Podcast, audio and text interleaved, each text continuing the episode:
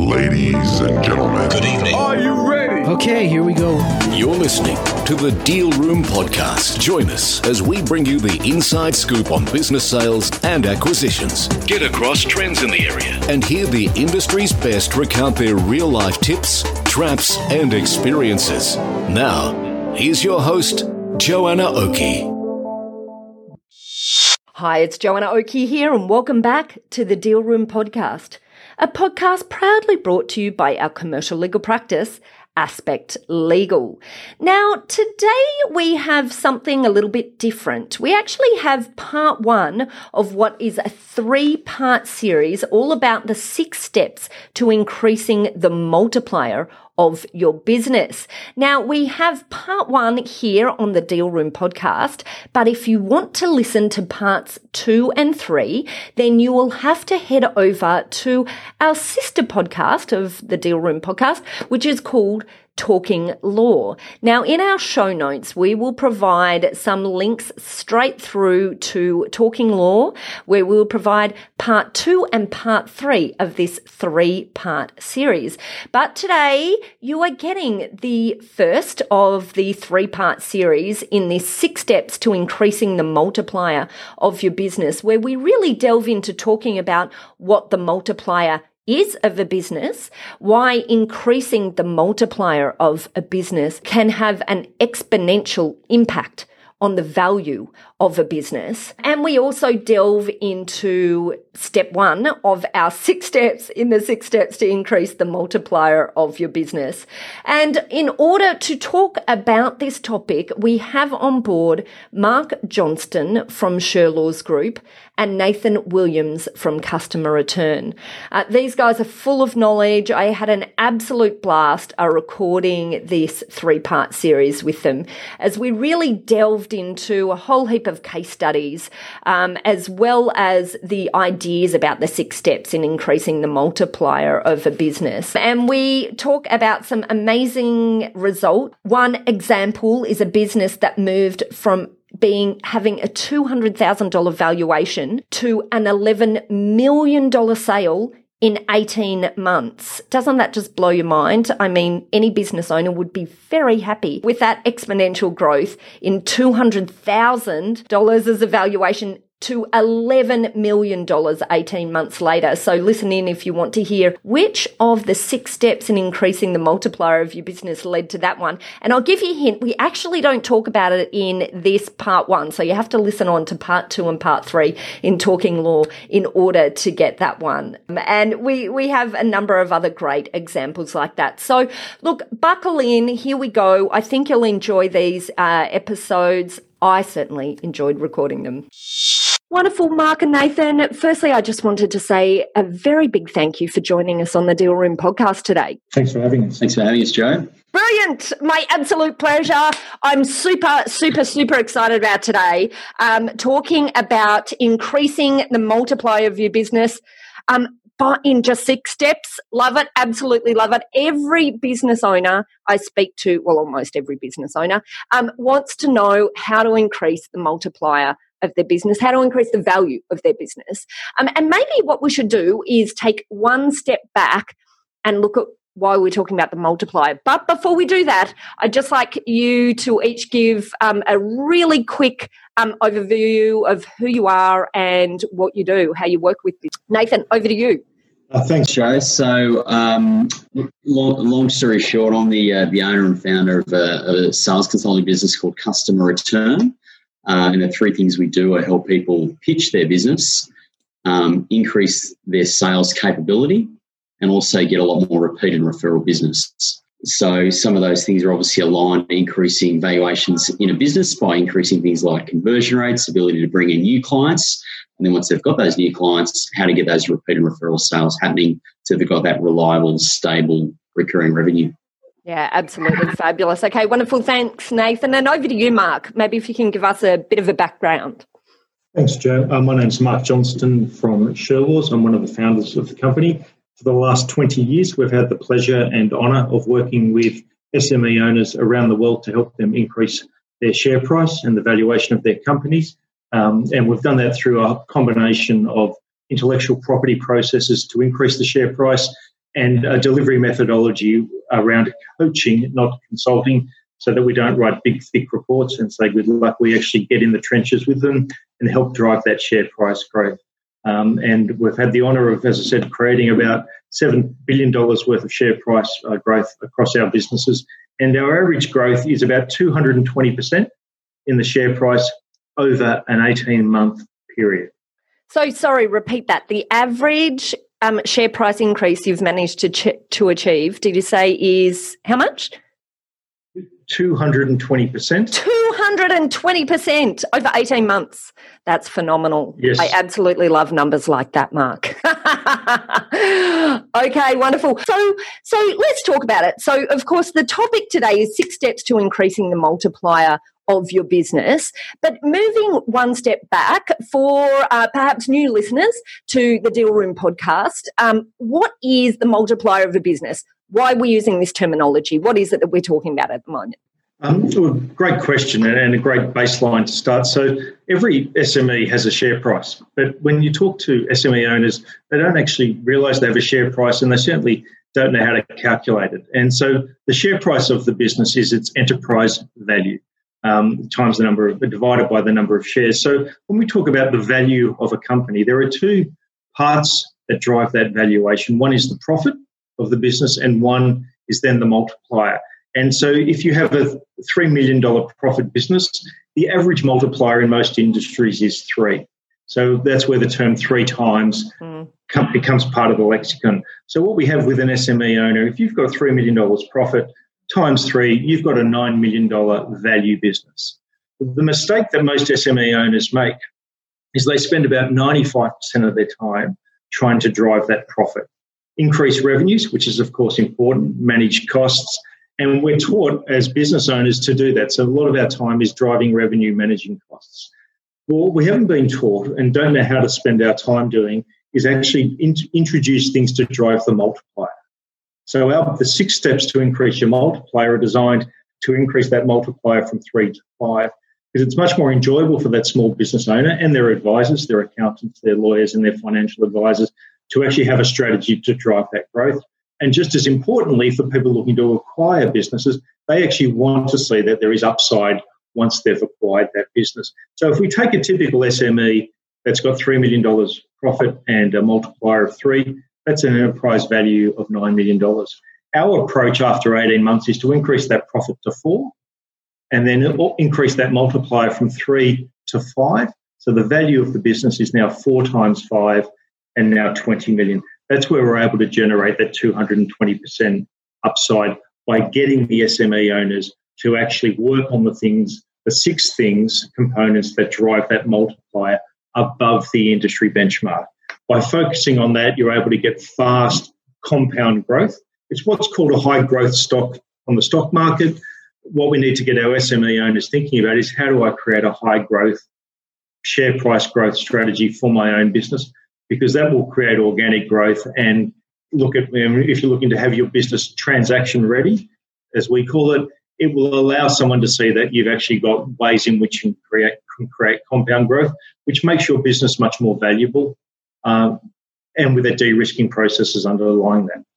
Absolutely love it. I absolutely love it for so many reasons. I think number one, this is such a good conversation to be having right now. So, right now, where we are, um, we, we, probably won't publish this for, for a few weeks, but right now we're sitting in the midst of uh, pandemic um, and businesses are being challenged. Um, many businesses are being challenged in terms of you know, liquidity and business model as a whole. You know, is the business model that they have mm. something that they will be able to see through after the crisis um, ha- has ended? And, you know, some businesses that have fared well still have a crisis in relation to business model, in relation to the, their ability to have scaled up when the opportunity has been there. So I think there's so many reasons why this discussion that we're having today is massively pertinent um, because businesses, p- perhaps more than ever, have now the the requirement or the need to step back and really have a bit of a think about their model. And whilst profit may have uh, seeped out the door, particularly for, you know for many industries, if we're able to work on the multiplier, then when the profit comes back, then that potentially gives businesses the opportunity for exponential growth out of this period. What's your thoughts on that? Yeah, absolutely. Um, you know, when when we have a thing like COVID, it's just like the GFC 12 years ago. It's essentially a black swan event when the tide goes out. And you know, when we look at businesses, what accountants, lawyers, and advisors will often say is, you know, in a boom period, a lot of businesses can make money, but when there's a stress test in the market, that's when the tide goes out and good businesses come to the fore, yeah. and potentially business models that haven't been um, fully aligned and ready for scale get tested and found out. So the opportunity is in this downtime rather than playing the victim and thinking, well, the market's just, it is what it is. What smart business owners are doing is actually saying, now's the time to do that strategic activity to increase the multiplier for that exact reason, so that when the market does come back, as you said, that that every dollar of profit is more valuable because mm. if you think about it with the balance sheet, if you have a transactional dollar of revenue, it's worth one on a balance sheet. Whereas if you have recurring revenue on your profit and loss, it's worth three times on the balance sheet. So changing the product mix, opening distribution channels, also addressing some of what we call the one woods, which are those products in the business or those things that are in your business that have served you historically but you're only continuing to use them because of ego or it's just what you've been doing. So it's a really good point to reassess the business and think how is the market going to be buying in the next five to 10 years? Mm. Where is, where is the most value going to be? And how do I redeploy our scarce resources? Because you know, we do have a lot of SMEs have those scarce resources, so it's even more important. How do we deploy those resources into that high value recurring revenue streams as opposed to the historical um, thing that God has said. That's why we call it the one wood. It's like the golf analogy. A lot of us hit the one wood because we've always been taught to do that, but it's often costing us strokes or costing us other opportunities um, in our business. So thinking about your business differently as you I'm glad you explained the analogy, I've got to say, Mark, because uh, not being an avid golfer myself, although I have known to, have a, to have a swing, but got it. Okay, it's a golfing analogy. All right, I'm with you now. Uh, and just on that, Joe, to, to Mark's point, what I'm seeing a lot of clients reassessing now is, you know, with this new normal, I'll call it moving forward, what have they done historically in terms of services or programs that maybe aren't as profitable as others? Um, and where are the markets that have served them best that maybe won't serve them as well moving forward? So, in very simplistic terms, what I'm finding a lot of businesses are asking now is, you know, is my message going to be as relevant, or my pitch, if you will, is that going to be as relevant moving forward for this new market?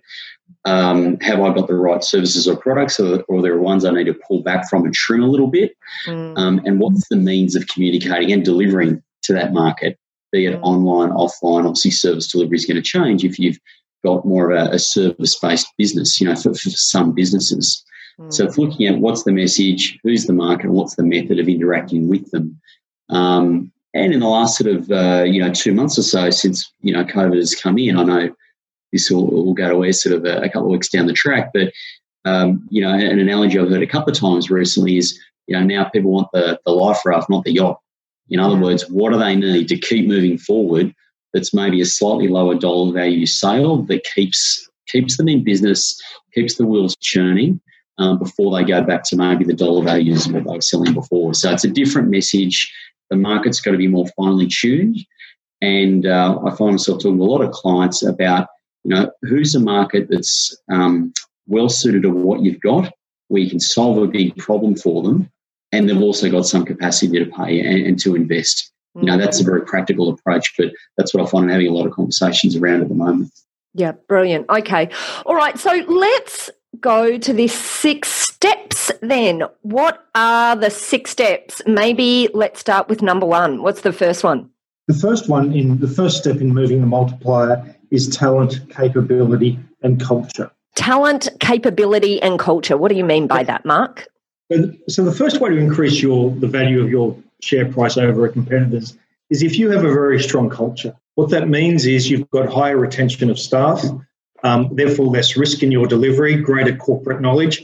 You have much greater ability to attract quality staff and spend less on recruiting because as an SME, we don't have often the opportunity to get the right match of folks into the business. So having that culture and that capability and talent actually increases your loyalty with your staff and therefore you're more valuable than a like for like competitor who sells the same product. Mm. And so, of course, you're talking about retention the right people. but uh, and and and of course, first you have to understand who the right people are, um, and and I'm sure that's talent capability. And part of that, it's a it's a very important, it's a great question you've asked there because you know we've never met a client that doesn't have a mission statement or a nice thing that says we're going to be good to the community, and it's normally an eagle soaring or some people rowing a boat and all those sorts of things, and these are our values. But they actually don't become that's not culture. What culture is, is articulating why you're in business, what are the values you hold, defining what they mean, and then turning them into behaviors. Mm. So that when you're interviewing someone, because no one says on their CV they spent six months looking at Facebook, they did this, they did that. But when you meet someone, you can clearly tell whether they're a match for your business. So actually identifying behaviors, articulating them, and then then comparing that to the people you meet will actually allow you to really laser in on getting that competency matrix right. Because it's not just about having the skills, it's about being the right fit. And it's the same whether it's an orchestra, sporting teams, management. You know, people always talk about putting the band back together in business. What they're talking about is putting a management team or a leadership team that they know and trust and share the same values. So actually defining what your behaviours are and how you do that actually allows you to re- retain attracts the right people because you ultimately, as an SME, should be getting the majority of your staff from word of mouth from your suppliers, clients, and existing staff. If your existing staff aren't actively recruiting or saying positive things about you at the barbecue test, what that means is you don't have a strong culture. But if you have staff that say, it's a great place to work, come and join us, we're growing, that barbecue test saves you on recruiting fees, make sure like for like people join the business and you retain that culture. Because one of the key risks of scaling is how do we retain culture? So as soon as you've got that those behaviors, what you've got is WD 40. Culture is either sand in your engine or it's WD 40 making things move as quick, you know, as, as seamlessly and frictionlessly as possible. So as soon as we get that culture right, what we've got is a much more, you know, the business is more competitive. And the best example of that is Virgin. And Richard Branson has built eight $1 billion companies from scratch, all on the promise of fun. Mm. Fun and irreverence. It's the customer base, it's the clients, the people who Virgin are fun people. Yeah, it's, it's a really good point Mark makes. I mean, I remember reading his biography many years ago now, but yeah, his his sole premise and his guiding light, if you will, for setting up all those businesses was going in industries that were, in his words, you know, fat, lazy, having a good time, a bit too happy and bloated, if you will, and you know, coming up with a with a culture that was uh, innovative, fun, obviously all about the customer, and being price competitive as well. Mm. Um, so you know that, that that was his sole premise, if you like, and the the consistency through setting up all those businesses. Yeah, and I, I love. Uh, you, I've read the book as well, uh, and I'm sure most of our listeners have um, too. And uh, you know, absolutely, that's an example of culture that I think many of us in business, you know, aspire to create. But talking about it from a practical SME perspective, how do we, and I love your barbecue test. I love a good test that we can use. The barbecue test is very mem- memorable. I'll be taking that away today. But what's some examples of how, you know, you've talked about creating a culture and values that the staff understand. And, you know, implicit in that is something that, you know, continues to feed through that, uh, you know, staff actually feel, you know, there's some integrity behind, not just words on a mm. piece of paper, as so often is the case. But what are some other tips in relation to SMEs? creating this culture in the environment that they're sitting in you know always too many things to do and not enough time to do it in? What are some simple, easy ways to create this approach of talent, capability, and culture? Great question, Joanna. And and you, you, you know, part of your question there hit the nail on the head. First is actually scheduling the time to do it. So making sure that you have culture days in the business scheduled so that you can continue to embed that in the business and those behaviors. So firstly, actually allocating the time because culture drives the human capital of your business. You know, you ask CEOs on podcasts or any CEO around the world, what's your most valuable asset? And they always say they're people. Mm. And the follow-up question should be, well, how much do you invest in those people? And if you're a corporate, you invest a lot because you, you've got the finances and the knowledge to do that in the SME community, sometimes when, especially through COVID, things are a bit tight, and we sometimes it's one of the first line items to go. So, yeah. but it's actually more important to do it. So, firstly, we have to schedule the time to do it, define those behaviours. So, as a real life example, in our business at Shurlaws, for 20 years, one of our values is fair, and so what that means is all of our joint venture partners are 50-50. We don't do 51-49 deals because that would indicate a requirement for control, which means we don't trust them, which isn't fair. Because a deal is perfect when both parties feel it's fair and it's energizing. If you walk away feeling as though someone's taken advantage of you, at some point you give up. So when both parties feel it's fair, what we then are able to do is have that energy, which drives culture. And in our business, we don't have an annual leave form. So since we started in July 1999, we've never had an annual leave form. And what we say to our team members is take as as long as you hit your commercial KPIs, take as much time as you need to look after yourself. Sometimes they take less, sometimes they take more, but not having that annual leave form, to, your point around the piece of paper, is actually a material demonstration of our culture. Because if we had the piece of paper, people might not take as much time as they need. By not having it and not reporting it, we don't. It allows people to be empowered to make their own choices. That is and amazing. I love that, but that is brave. That is a brave step. Um, how, firstly, how many staff do you have? Uh, when we launched that, we went from eight to 88 staff in our first three years. Wow. So we managed that, and then we went to 243 in 08, just before the GFC, and then dropped back down to about 126 now. Over our, we've re, we've re, we've followed our own advice and restructured our multiplier. So we now license our IP, so we don't have as many internal mm. staff. But that's so yeah, we're uh, still to this day we don't have a form. People still you know sort of smile at us when we say that, but when they join, they they're like, okay, you, you literally don't have a form. But but when you say you don't have a form, presumably you also mean that you don't track it, as in you don't have any no maximum number of days they can. Okay, have you got any jobs going? I'm on my way over to you. No, I'm kidding. I'm kidding. I'm happy here. What am I saying? But it sounds. I mean, you know, come on, those six minute billable units. that's it. But you know, that's that's got to do on the barbecue.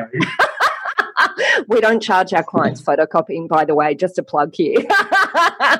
no, uh, it sounds like you, uh, you, you totally earned the barbecue test there. I love that. That that would uh, definitely get people talking. And the other thing, uh, just quickly about culture, Joe, is you know some people can hear that word and think it's you know a bit abstract, a bit esoteric, but I mean simply defined, it's the way a business does things around around that business.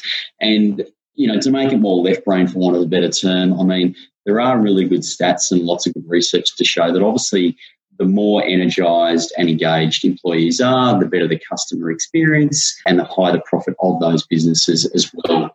Um, there's a really good book I read many years ago called The Service Profit Chain, and it looks at uh, employee engagement, customer experience, and what that means to the bottom line of a business. So, yeah, I think it's absolutely crucial, and it's the often the starting point of delivering that great customer experience, which then flows through to more sales, high profit, and ultimately to the theme of today, a high valuation as well. Yeah, yeah, love it. Okay, and, and just one thing, you know, in, implicit. I'm sorry, I keep coming back to the um, the lo- no limits on leave thing. I love it. It's very unique, but I guess implicit in that approach is that you must have very good ways of managing via numbers to know to be able to track performance and so that st- employees themselves you know are held to something other than hours and days. Yeah and then and that, to nathan's point you know on the left brain side of managing that what we uh, you know educate our, our, our you know our consultants and coaches and and folks within the business about is you know what are the source based KPIs or what do they actually need to do as a carrot to ensure they hit the commercial returns so that we've got the flexibility to do that. So understanding the, the structure and the amount of activity required to generate the result. Yeah. But having that outcome focus, and it's great to hear you know, based, you know, or six minute. As you know, so how our commercial model works is we don't have hourly rates, so we charge retainers and success fees. So what that allows our, our, us to do with our staff, our team internally, is we can manage them that way as well. So we're really clear around capacity and utilization and those sorts of things. We do have that very much fine tuned, but it's designed so that they can actually we can we can hit the numbers as a you know if clients are happy as a company and our team are happy, you know the barbecue's good fun, right? So you know if we keep commercial deliverables gives that freedom because no one wants to work you know till eight pm on a Friday night. That's yep. you know that's not fun. Yeah, not sustainable. Yeah. Love it. Okay. All right. Well, we, oh gosh, this is too interesting. We've only done step one. I, I, hope our audience is enjoying this as much as I am and not minding that we're really getting deep into some of these areas. That's it for our first part of our three part series, all about the six steps to increasing the multiplier of your business. Now, because we get really deep into looking at business revenue streams and product ideas, we have the second and third part of this series over at our sister podcast, Talking Law. So if you're interested in hearing the next two episodes in this series, then you'll just have to head over to Talking Law in order to do that because we won't be airing part two and part three of this series here on the Deal Room podcast. And if you want to find links to those episodes, then just head over to our show notes here in the Deal Room podcast for this episode, which was part one, and we'll give you the links through to part two and part three. Now, just as a bit of a teaser here, I really highly recommend you head over and have a bit of a listen to those other two episodes because in those episodes, we talk about the case study of the business that moved from a $200,000 valuation to an $11 million sale in the space of 18 months. And I think that's just a fabulous example of how these six steps to increasing the multiplier of your business can play out in real life. So if you're interested in hearing that case study and that example, then just head over to Talking Law to listen to those next two episodes. But in the meantime, if you would like to reach out to Mark Johnston at Shurlaws Group or Nathan Williams at Customer Return, all you have to do is head to your show notes or over to our website at thedealroompodcast.com where you'll be able to get the details of Mark and Nathan and link straight to them. And you'll also be able to download a transcript of this podcast episode if you are just dying to read it in more detail. There, you will also be able to find details of how to contact our lawyers at Aspect Legal if you or your clients would like to discuss any legal aspects of sales or acquisitions. We've got a range of services working with clients, both big and small, and we've got different services depending on size and complexity. So look, don't hesitate to book an appointment free with one of our legal eagles if you would like to talk about how we might be able to assist you or your clients. Well, that's it. Thank you very much for listening in to part one of our two part series. As I've said, if you want to listen to part two and part three, then head over to our sister podcast, Talking Law. But in the meantime, thanks again for listening in. You've been listening to Joanna Oakey and the Deal Room podcast, a podcast proudly brought to you by our commercial legal practice, Aspect Legal. Thank you and see you next time.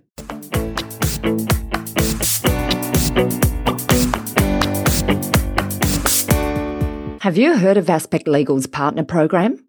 Our partner program is a free program that's open to brokers, corporate advisors, accountants, and any other advisors to businesses who are dealing with organisations that are leading into a sale or acquisition of businesses or shares. As part of our partner program, we offer free access to our legal hotline, which is a support line to our specialist lawyers.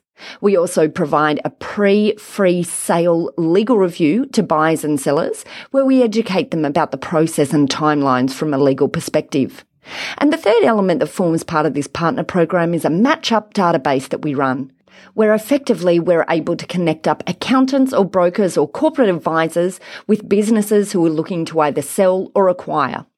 So if you're a partner of ours, you go straight into that partner database and where we can see opportunities to provide matchups, then we introduce you. And the final element of our partner program is ongoing education in the form of seminars, webinars, and meetups. And that's something new that we're introducing into the partner program in early 2020. So if you're not a partner, then all you need to do to become a partner is just pop us an email at partners at aspectlegal.com au and just simply say in your subject column, I want to become a partner. It's as easy as that to get immediate access to our free legal hotline and all of those other resources. We look forward to having you on board as a partner. Ladies and gentlemen.